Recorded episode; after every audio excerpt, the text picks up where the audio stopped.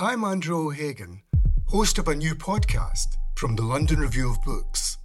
It's about the bloodiest and most controversial event of the Falklands War the sinking of the General Belgrano. Margaret Thatcher was accused of a war crime. The truth would only emerge in the pages of a private diary. This is the Belgrano Diary. Listen wherever you get your podcasts. Twice, twice, Welcome to the London Review Bookshop podcast.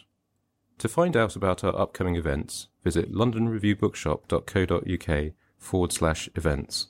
Uh, good evening, everyone. Welcome to this virtual event. Uh, my name is Helen Macdonald. Uh, I am a writer. I'm currently in my messy kitchen in Suffolk.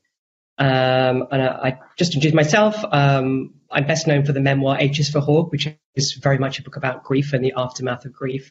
Um, and I try to deal with it by training a goshawk, which is not something I'd recommend generally. Um, so it's really great to be able to um, sit here and, and, and, converse with Nick Blackburn about his book, The Reactor. I have a proof here, which is um, very on brand, covered in parrot droppings, and has been nibbled by my parrots. But um, I got to see this book before it was published. I saw a, um, an early draft, and uh, it did that magical thing that has only ever happened once before, and that was with um, the Da Vinci Code. I sat down and started reading it, and then I couldn't I couldn't stop, which is a very rare thing. And I'm not drawing any allusions between this book and the Da Vinci Code. They're very different beasts, I should say. Nick, thank you for coming. I'm going to introduce you in that awkward way that um, I, I tend to at these events. So Nick is, if, if you don't know Nick, he's a psychoanalytic psychotherapist and he's the chair of the site for contemporary psychoanalysis and he's got a PhD in Renaissance drama from Trinity College, Cambridge. Nick, what was your subject again? It was something extraordinary. Uh, quotation marks. So excellent. Um, and I first met Nick when he was teaching English in Cambridge, uh, but he's also a performance director. He's worked with the Wooster Group in New York and he has his own production company um, specializing in radical, experimental, beautiful, dangerous theater. And now he's made this beautiful, beautiful thing, this book, and this account of grief and its workings and everything else. And there's everything in here. You know, there's painting, fashion, music, deliverance, Bob Dylan, Ian Curtis, love, death, ghosts, queerness, Fukushima, the red shoes, art theory performance, his life, the life of his parents, YouTube videos, um, the Rajneeshee cult, which was an unexpected one, um, Grenfell and Chernobyl. It's it's everything. So many things in this book, and it's it's rich and it's beautiful and it's heartbreaking, and it does that magic trick of being not only intellectually phenomenally fierce, but at the same time, it's deeply generous and, and it's incredibly open. So if you've not got a copy, sort it. Nick, hello, how are you doing? Hello, I'm doing very well. Have you been working today or is this a day off? Yeah, yes, not not too much this week actually, which is a, a bit of a coincidence really, but is nice. And Excellent. I've been sat at home. I'm reading my way through. That there's a new Francis Bacon book called Bacon in Moscow, and I'm like, at this, which like ticks lots of my boxes. Uh, Interesting. I'll have to get hold. Uh, um, I'm, go- I'm going to start uh, with a, a, question. I'm apologizing for these questions. I'm going to be reading a lot of them because your book is very, very generative thought-wise, and um, I have to write stuff down. Otherwise, I'd probably just end up sort of just going off on tangents so wild that I even I won't know what I'm talking about. So apologies for reading. The, the first question I think is really I don't know whether you're the kind of person who's always written not necessarily diaries, but but written day to day about what's going on in your life. I, I, used to be that person, and then it kind of sort of stopped uh, in my college years. And then when my father died, I started writing compulsively again, and it felt at the time like I was sort of suturing the world back together or trying to. So I guess the question I really wanted to ask was, are you that kind of person? And really, when and how did this book as a project begin? No, I'm I think I'm not that kind of person. I remember I when I was sort of like nine or ten, there was like a like a Roald Dahl diary with like lots of sort of which was a kind of like how you're supposed to do a diary. And I had like the fantasy of like, oh, I'm going to become the kind of person that like does a diary. And, uh, you know, and I think there was like, I got like two entries into it and then, you know, it's like, it's, it's yeah. the object. And in the same way, when I started my therapy, I, I, had a little sort of exercise book, and I was like, "I'm going to write down what goes on in in my therapy every time." And I did that twice. And I think the thing that that happened was almost like making these little kind of micro performances in a way. As like I think that's more what I was doing, writing these like little sort of bits and scraps of notes that and and originally it was um it was a coincidence that a dear friend and ex of mine, uh, Richard Porter, was doing an, an anthology about joy and wanted kind of small texts for that. And I ended up, and it was right around the time that, that my father died quite suddenly.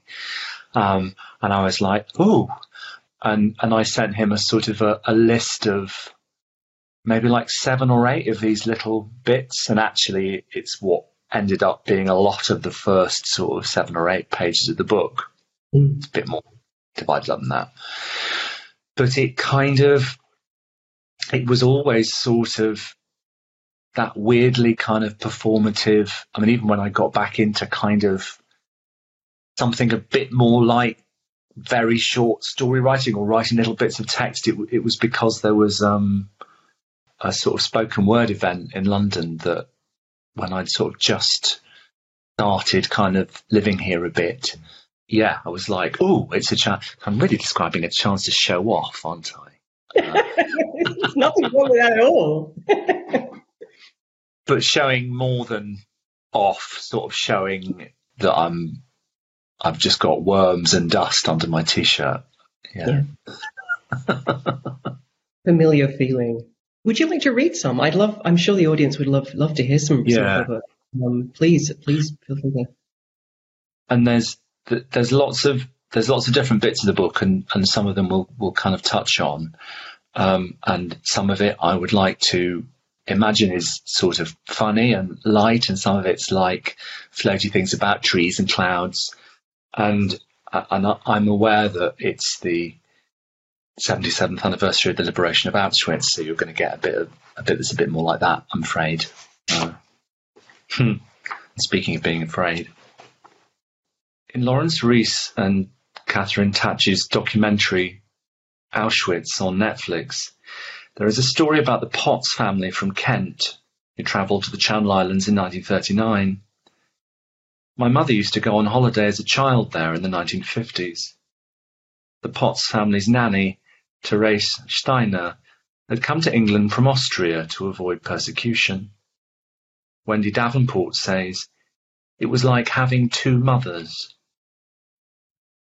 When the family wanted to go back to Kent in the spring of 1940, authorities in the Channel Islands followed Home Office guidelines and refused to allow Therese, then classed as an enemy alien, to leave. Wendy Davenport says, Although my mother pleaded with them, they came the next day and took her away. And in fact, we never saw her again. I think there were anti Semitic people there. There was, should I tell you, there was some about this man who said to my mother, If you trail Jewesses about after you, what do you expect? So she told me, which is pretty disgusting. The Germans invaded the Channel Islands in the summer of 1940. It was the British police on Guernsey who organised the registration of Jewish people on the island. Four were registered on Guernsey that autumn, four on Jersey. Their cards were marked with a red J.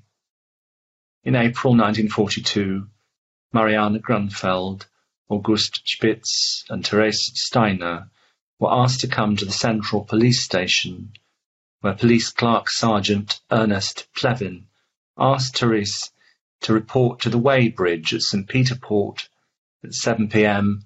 on the 21st of April, 1942, 44 years and five days before the nuclear accident at Chernobyl, with warm clothes and luggage not heavier than she could carry. Barbara Newman is speaking on the documentary in a turquoise jacket over a cream knit jumper. She says that two of them went down with Therese to the port, that they probably wheeled her luggage on a bike, that they waved to her as she went through the gateway and the barrier, she says, waving, and she went, and that was it. It was all a mystery, she says. Where had she gone? Sort of hoped she would come back, but eventually she didn't. It was all outside our experience, really. Things like that didn't happen in England. Augusta Spitz, Mariana Grunfeld, and Teresa Steiner were arrested a few months later in France, part of the roundups of July 1942, and transported to Auschwitz, where all three of them died. I'm sobbing, writing this. I've got myself very upset. I want to go upstairs to my mother, crying about Teresa Steiner, saying goodbye to my father when he was in A&E, assuming he'd be home in a few days, going to London, seeing my patients, preparing a presentation for the training seminar that weekend. I want to say I've had a bad dream. On the documentary, they're playing Arvo Pärt's Spiegel im Spiegel, Mirror in Mirror, that means in English, reflecting and reflecting. The German words Zerfall and Zersetzung are both used in nuclear physics to talk about decay, disintegration, decomposition, dissociation of matter. Zersetzung was also what Hitler told people Jews did, or Jews were. In his worldview, Jewish people were the agents of decay within the system, coming from somewhere else, undoing things. Nature does not know political boundaries. She puts her creatures onto the earth and then waits for the free game of power to play out. The strongest one in spirit and diligence will receive the Lord's position as her most beloved child. It has been argued this paragraph from Mein Kampf represents Hitler's most fundamental belief. That near the end of his life he pretty much shrugged and said, perhaps I was wrong about Germans being the master race. I guess it wasn't the Germans after all. Watching the documentary, going upstairs to bed in the dark, I feel frightened. Why am I frightened? As if I'll see a ghost. Going upstairs, using my phone as a torch. If you start thinking things through, this feeling says, thinking about responsibility, something is going to come out of the dark and it will try to get you. If you think too hard, Something awful is going to happen. To stop it. Jung said ghosts are our shadows, the dark things we split off from ourselves. Ghosts are part of our decay chain. Thank you, Nick. That that section extraordinary in the book and, and and carries so much of what the book does in in one place. You know, we have the kind of witnessing part of it. We have the mediation through YouTube, which is something I'd love to talk about in a bit. And we have politics, um, deep politics, which again, I'd like to talk about in a bit. Grief, uh, Chernobyl, losses, ghosts, and this notion, this, this very interesting relationship that the book have, has and the character that's you in the book has with thought. So, you know, the book is full of metaphors. In many ways, it's a, it's one, it's a grand metaphor that Chernobyl is like the greatest and most terrifying and impossible of metaphors. And they're slippery and generative. And, and, you know, the, the book is full of statements. You know, you sort of say the workings of grief are unconscious, invisible, like radiation. These, these, these great statements that it's very, you know, you hook on them when you're a reader. But a lot of the work for me and that the book does and the magic of the book is the way that the narrative progresses and it picks up chimes and there are repetitions and objects reappear and everything. It's a very, very generous act for the reader. It's like, you know, this sort of sense that there's sort of retroactive process going on for the reader at all times. But again and again, there's this sense that thought is dangerous. You quote uh, Bob Dylan and you talk about how sort of generalizing is dangerous and thinking is dangerous. I wonder if you could talk a bit about that, that fear of, of thought and what that, what that means. I may have got that wrong. I'm sorry if so. I'm, uh, I'm thinking about the number of people that, that come to me in what I'm pretentiously trying to call the clinic, but is this room here, and and who are scared of their own thoughts. you know, who say that they're scared of their own thoughts. And I, I guess maybe I've had that experience, but I think we're pull me back into this if I sort of go off on one, but, but I, I feel like both you and I are aware in a certain way or are, are working in our work with this sort of in, inherent kind of violence. And I suppose I suppose it's a book about about conversions in the sense that that Freud, for example, one of his ideas is that we're always converting sort of well this kind of like sexual energy and violent energy into sort of other forms. But I guess we're and I suppose that sex is a form of violence or violence is a form of sex, but these things just can't, we're talking about relating really, aren't we? And relating to our own thinking and, but that it's, I mean, it seems odd to me now, but I know that it's, it's the case that we're sort of, uh, at some point, has it always been like this? But I guess I, I was born into a world where we're, we're trained to dissociate from the knowledge of our own violence, which is uh, therefore, you know, what's repressed runs wild, and and therefore it's everywhere, while also weirdly being being trained to embrace forms of violence as if they weren't part of us. yeah, yeah. Um, that we're all supposed to become soldiers who don't know how to handle their own anger. And the reactor being such an exquisite device for repressed violence and anger and I mean grief. I mean, every, it's there. It is. So you've got your steam voids, right? It's, yeah, and and some and a couple of times um, someone's asked me the, the perfectly reasonable question so why chernobyl? And i can say this thing about 1986 that it was i think the first disaster that i experienced in the way that it's one of those kind of like 9-11 type or the explosions of of, of the bombing in uh, that baghdad i'm thinking of? Like the but you know, a few of these I, I think I think Grenfell should be one of those for us, and it isn't. But yeah, like tube bombing and all that and maybe we're living through one now in a strange, elongated kind of.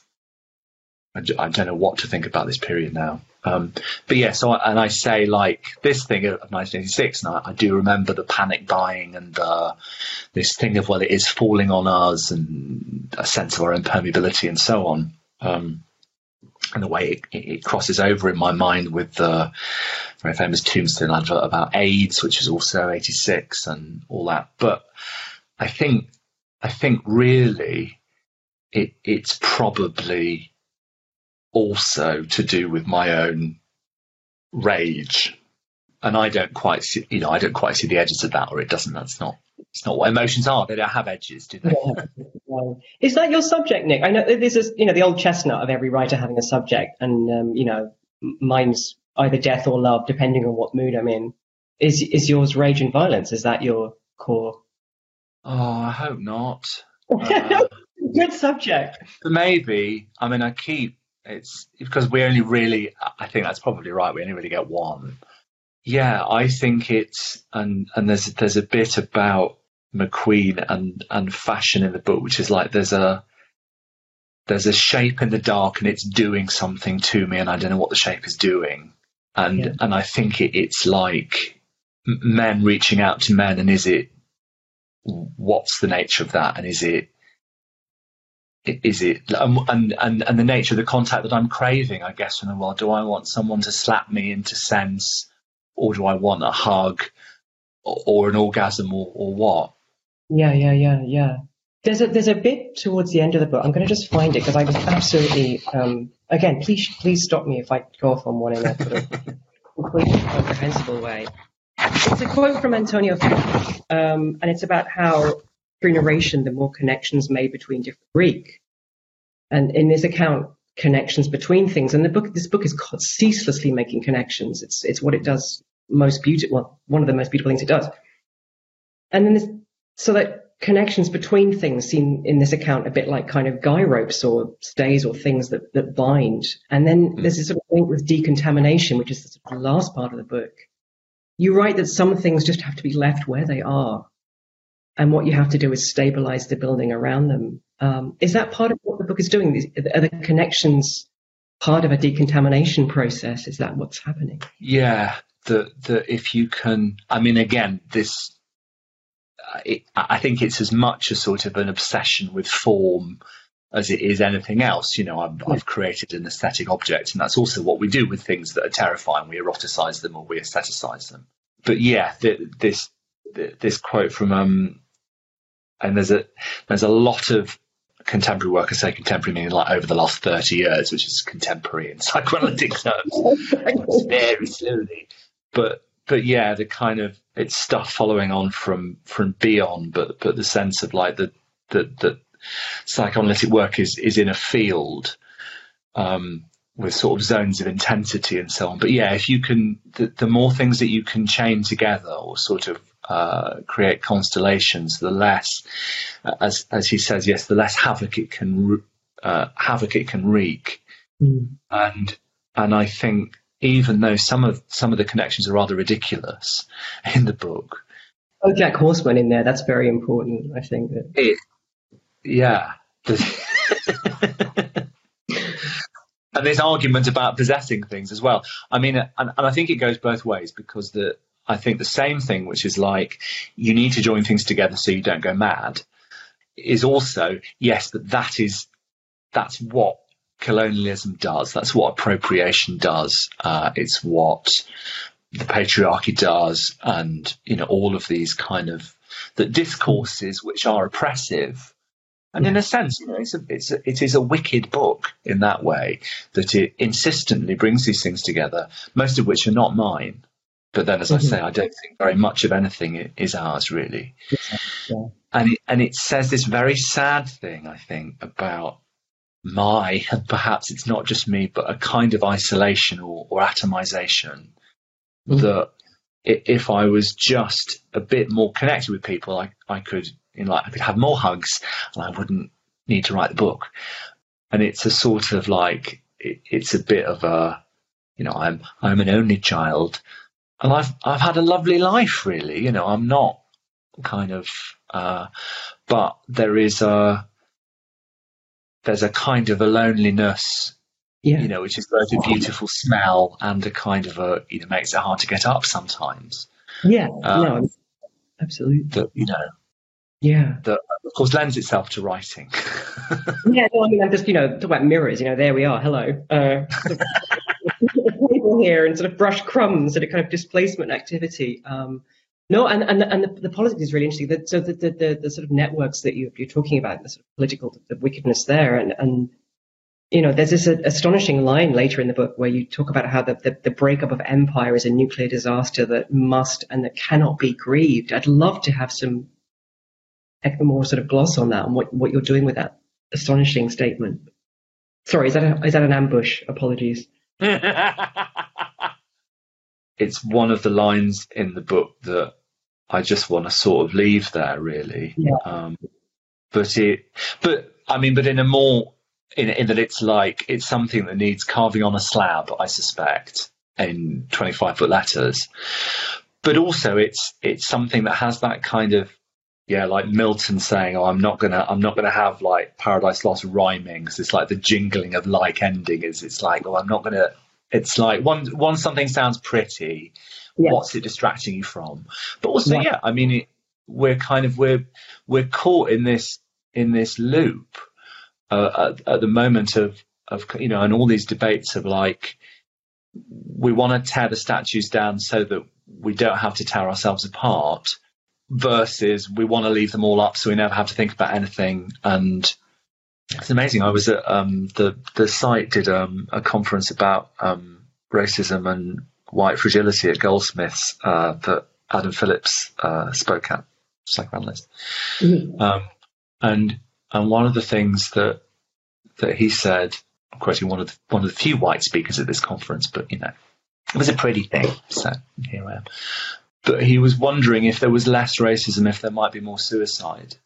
And I think we have to take on again. You know, uh, we could we we could debate, and black people could debate. Well, you know, who yeah, gets yeah. to die?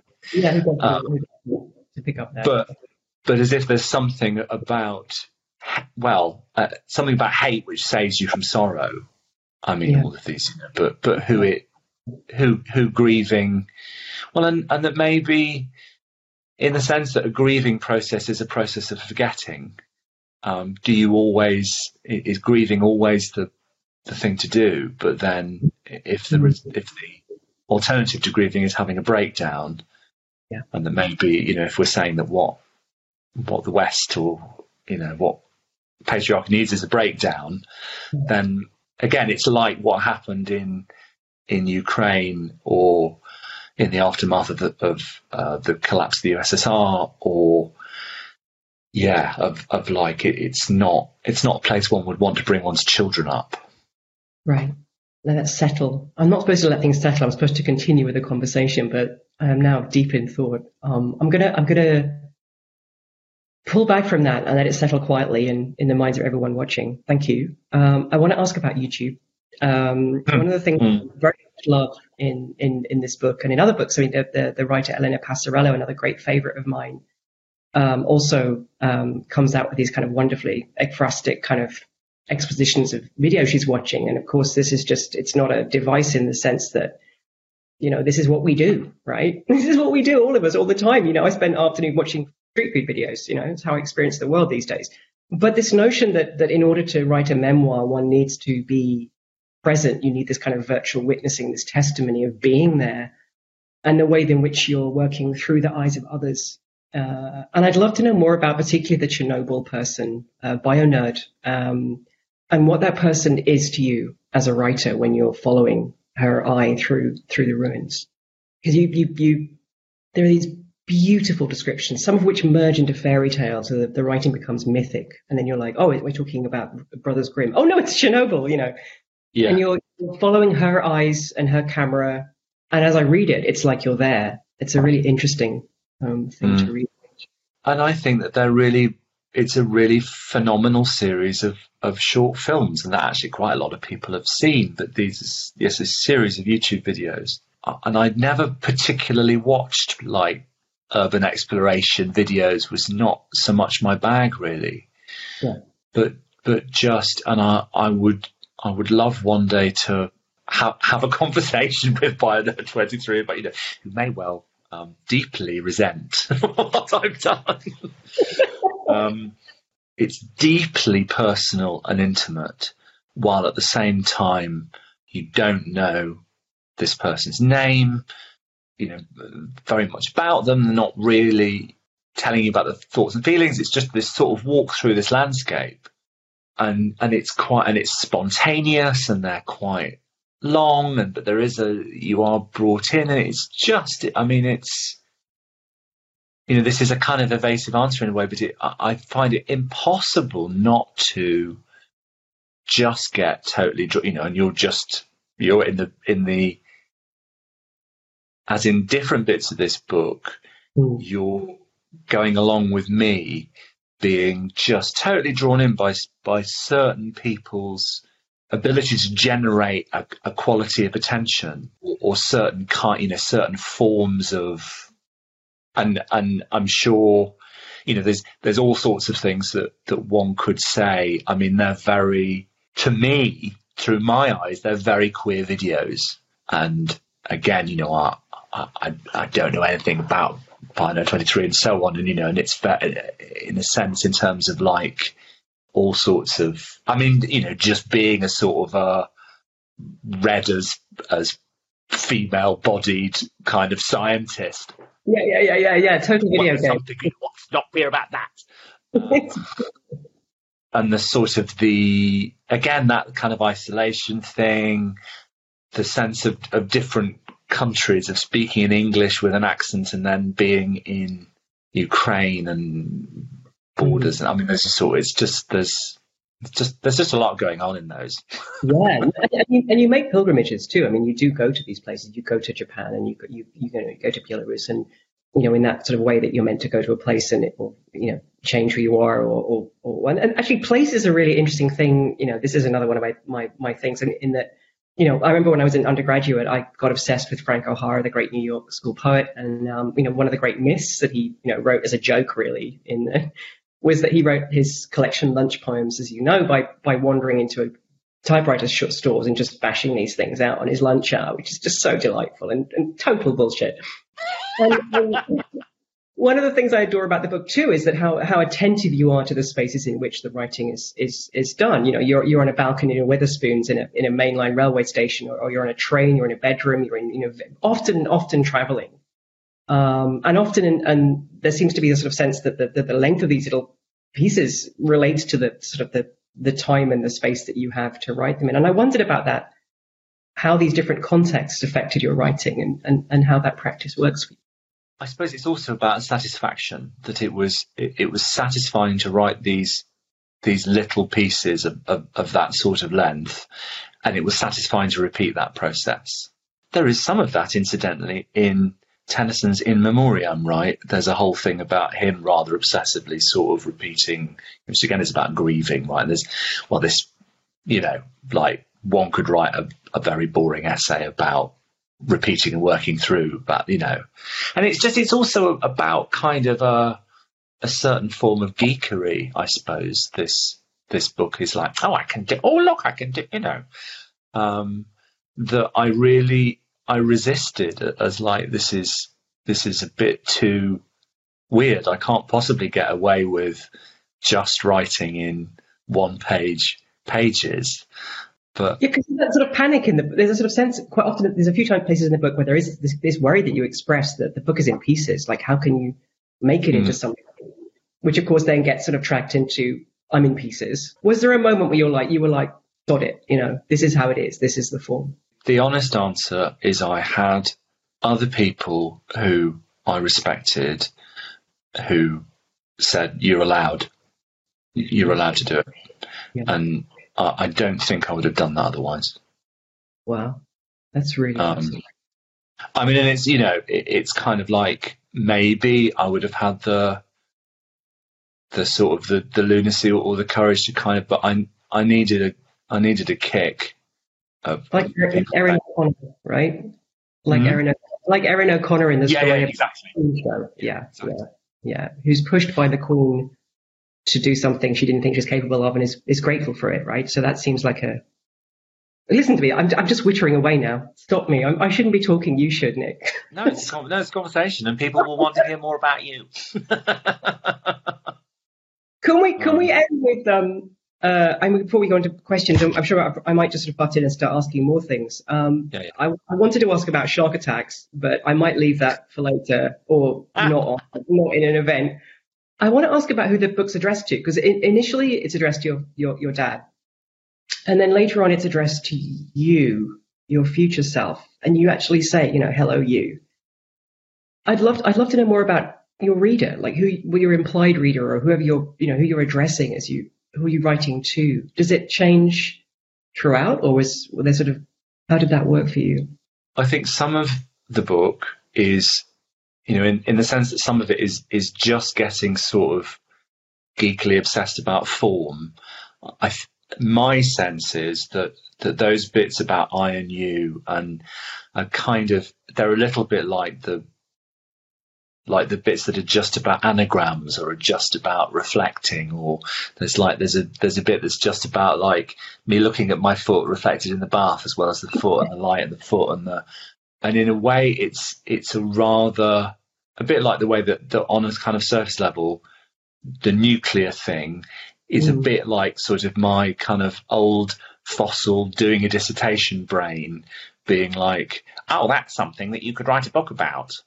Um, okay. A bit like a sort of those those are the kind of anchors, mm. and and and I think probably my model for an addressee, having been ruined by Beckett at a tender age as a sort of a making it up for company, you know, addressing sometimes rather grumpily my own narcissism. Yeah. Um, and my own enjoyment of, of, other people's things tends to be a, a form of overhearing. But yeah. then, I mean, and it's the same in sonnets and stuff, isn't it? That it's a you that's never quite yeah. you, you. It's the yeah, you that's just on the other side of you. Yeah, yeah. oh, I've got thousands more questions. What did you want to know about shark attacks, Helen? Well, there's this bit. There's this bit, right? There's this bit where you talk about watching a, you know the report of a shark attack, and this it's it's absolutely her. It's so powerful. It's it's just this this uh, this girl this who's been bitten by a shark, and she's Yeah, in yeah. you know, a terrible state. She's in shock, and the doctors are saying, you know, she's in shock. She'll say all sorts of things, you know Yeah. And in the morning she'll be okay, which is such a, you know, obviously chimes with the, what happens after an event or a, you know, big grief or a, a shock, you know, mm. is you, you speak, right? I don't know, shark attack, for some reason that, that, that, that as a, an event sort of chimed so much with the themes of sort of violence and, and, and randomness and, and, and just shit happening that I kind of wanted to know more about it. Well, and, and and I asked you because it, at the moment it's the it's the thing that sort of it's the most going round in in my, it's the thing that I'm sort of obsessed with at the moment. Oh, wow. That I'm really busily trying to be like, no, no, stop. Almost that it's I don't know yet whether it can go in a new thing or or if it's just a sort of annoying ghost of, of this of this thing. No, I follow that one up. Shark attacks are astonishing things culturally. Um, Yeah. yeah. And and this like and again, all these YouTube videos of it's usually guys kind of like fishing in these really narrow canoes or like sea kayaks. You're just like, what are you doing? Why are you doing that? Yeah, yeah. What? what? Yes, of course there's a shark. But this kind of like the depth and the way that they come out of this depth and then they're sort of like I understand like why the Pixar sharks are so cute that they're like these enormous like monster dogs, but also they're just like it's not their fault that their teeth are just designed to like rip seals apart, but they're just like yes, I'm just like I'm just chilling here, but I've got like a mouthful of razor blades. that just And growing forever. Yeah. yeah, yeah, yeah, yeah, and I'm I'm super curious about you, and the way that I find out about you is is by taking a bite out of you and then seeing what happens. And we're not built very well for that. No, it's not. Um, It's not. This communication is. Uh, yeah, I learn a lot about you from taking a bite out of you, but the, the conversation is a little one-sided. Yeah, yeah, yeah. I have a friend.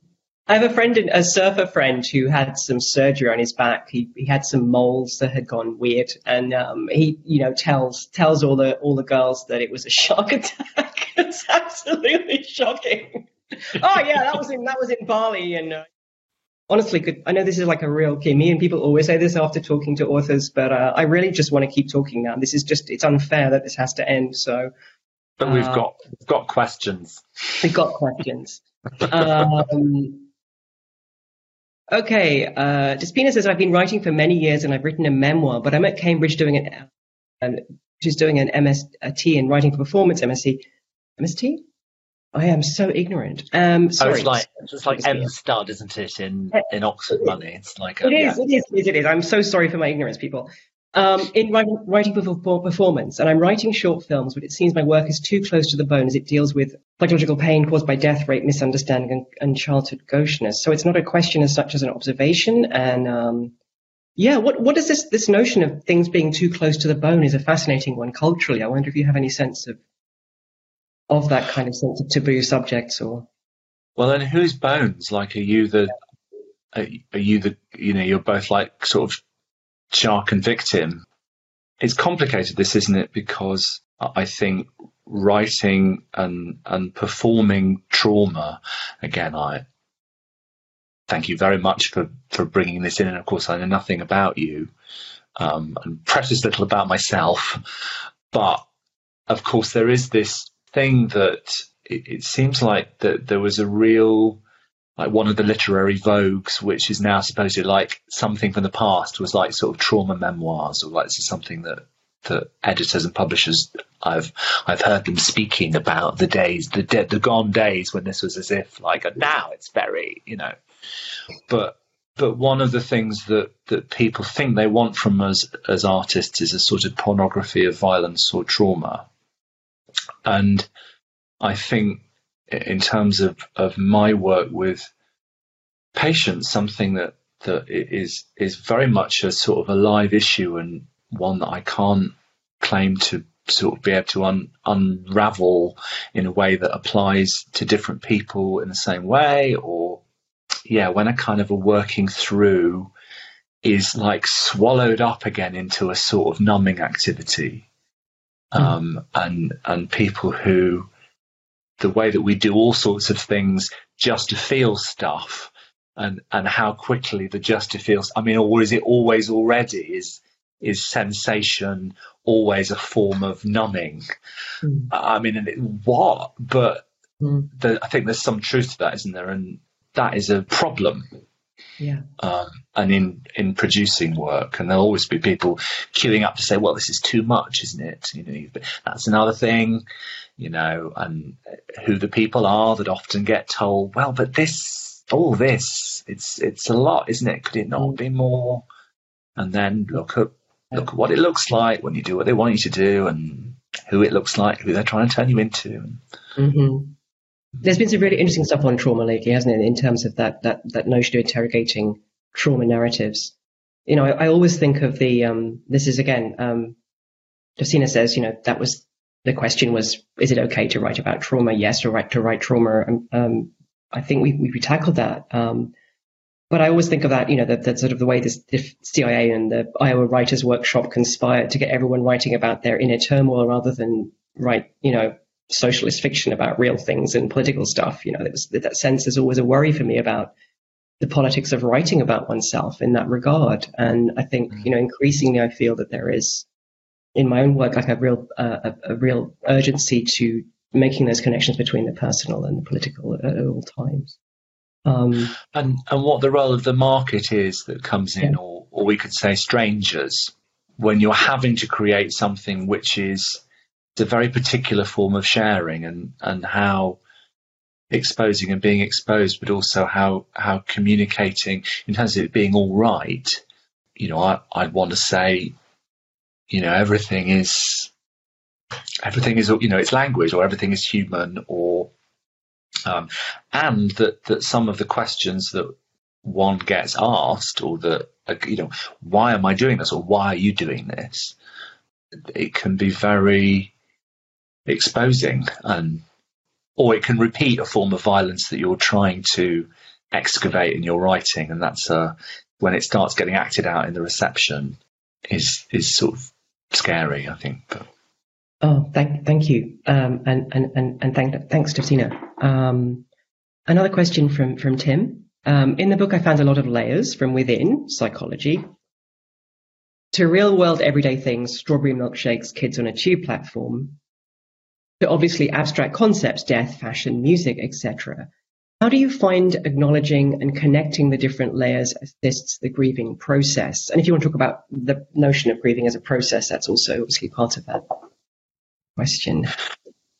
I I think I mean, and this may not quite answer the question, but but I think I came to trust the fact that actually I'm not especially random, you know, in, in terms of the things that I'm interested in, and I think the things that one is interested in, and again, this is a sort of a, a psychoanalytic article of faith, really, of like, you know, don't imagine. You know, this is from a film, isn't it? It's not as random as all that um, which is also a paranoid thought. I mean, and that's worth you know that we're all, we're going to bump up against our own paranoia at some point. But and again, after sort of eight years of whatever of like t- twice weekly trying to free associate, which is very difficult to to freely associate, like trying to write free verse. You know, you you kind of the, the body resists, and it's a sort of a trying to. And actually, as I as I went through it, it was almost a. There's only a few places like this, but just trying to include something that I thought was a bit crap um, as a kind of a. I mean, this is a this is a dangerous game and a fool's errand, right? But just a, a few things where I'm like, oh, I really don't like that, but I but why don't I just then not? I can't cope with doing too much of that. Maybe I'll get braver next time probably Yeah. less brave, but uh, of like, just no, put that in, and then if I need to explain it or blend it out into the background, then I'll I'll do that somehow, just so that people cope. Is, is I'm going to put in now. I'm fascinated with that. Do, is it are those things that you thought were crap? Is that one of the situations where when anyone else reads it, they don't think they're crap, they just feel crap to you? Because I get that all the time. I'm like, oh, this is terrible. Look at this. This is like literally the worst paragraph ever, and no one notices. It's really odd. Yeah. And and some of the things that you've or that people have quoted, I'm like, and Right. Some of the some of the strangest, most not many, but some of the strangest, most beautiful bits, I was like, you know, again on on on advice from people that you know, and my own was like, and Yeah. I think I think the bits where I feel like I'm pretending to be pretending to write a sort of magazine article or a kind of a, or what people would call like a proper successful book about grief or something uh, uh, like i i feel like the person that writes that probably wouldn't be my friend. But it you know but also it's it's me. But yeah i think um and there's a whole like the a lot of the kind of artists that are around in the book are like um it's it's a little bit with with Francis Bacon in a particular period of his work or, or like the the very famous 19 his breakthrough picture which he it's like the man screaming under the umbrella and he said he started off uh, trying to do a bird alighting on a field again which is probably bullshit. Mhm. but these things of like just follow it and then when you see something you can kind of go with it. I've probably done a bit of that in the book of, of like there's a really uh oh, what's that what's it called? But like it's a kind of abstract art kind of technique of like you just put things down and then you can Mhm. work on it in layers and i did that quite a lot in the book There's a like question here. I'm gonna I'm gonna cut in because I'm. I'm, I'm right. No, no, I'm so sorry. I, I, but it, it seems to sort of link really beautifully, and I'm gonna I'm gonna skip a question, and hopefully we might be able to go over a little bit and, and get back to it. Cornelius is saying about um, the in the book you talk about the aleatory and, and visual art, and sort of saying that that because the book isn't particularly chronological, um, while reading, they had the sense that the vignettes could be sort of shuffled and reordered and be just as effective and heartrending. So they'd love to hear more about both the process of piecing the book together and more about the importance of chance for you. Yes, and there was some of that, uh, and particularly the the middle section. I I did cut it all up and put it on the floor while my partner was away, and I, I sort of thought that that would like I'd. Um, I think, although I would not wish to encourage anyone in drug taking, it seems like the people that are very successful at that take an awful lot of cocaine, whereas I myself have The David Bowie technique of uh, yeah Burroughs and all that of like I think you have to be a bit off your face to do that and it's that is not a phase of my life that I have arrived at as yet. I one of the most pleasurable things about the writing process was being able to sort of tessellate things and just having this sort of childish fantasy that there was an order that I was following and and then actually the I think the third section most of it came about in the order that it happened in. I I think one of the I think I think Deliverance, which became a sort of one of the framing devices of that, probably came later, but a lot of it, it came out in that order. mhm. Um, but still, a kind of a maybe like some of the second thoughts about particular bits came in after. Or I also really like is it Float by Anne Carson. There's a particular a collection of of Anne Carson's I think where you you can reorder things like that. I love stuff like that. Um, Yes, I was thinking there's there's kids books with bodies and heads and arms, and you can flip round and make monsters. She said, going to the most childish analogy possible. no, but but it but it's come back to me that another definitely in my head was those like fighting fantasy game books where you can like go Choose to page fifty five. yeah, you have died. Yeah, yeah, always. I was hopeless at those. I, I just was like, yes, the worst luck. I'm, I'm going to um, crack on to the last question here. I'm so sorry to, to, to hurry you along. I feel terrible. Um, it's from John. What links your psychoanalytical practice? This isn't. This is a tiny question. What Yeah. links your psychoanalytical practice, the book, and producing David Hoyle's shows at the RVT? So if you could Which have I 30 did seconds on that, like the Today Which I program. for eight years, ladies and gentlemen. Yeah. Well, um, free thinking, improvisation, um, and a little glass of uh, red wine, and perhaps a light day makeup. Um, yeah, I mean, it's all.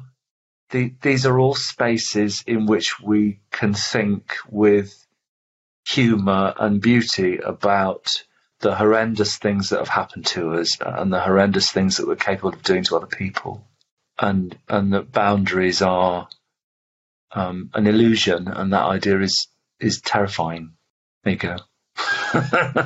Beautiful. We're cra- crashing the pips, as they say. The questions were great. Um, Nick, um, I've had an absolute whale of a time. It's been an absolute joy talking to you. Thank you for this book. It's so beautiful and significant, and and and you know it won't get out of my head, which just again happens to very very few books. Um, everyone, if it hasn't got it, buy a copy. Uh, buy it for your friends. And thank you to Nick again. Thank you to the LRB Bookshop, and I hope in person uh, events might be possible at some point. And see you all then. Thank you. Take care. Bye. Thanks for listening. To find out more about London Review Bookshop events, visit londonreviewbookshop.co.uk forward slash events.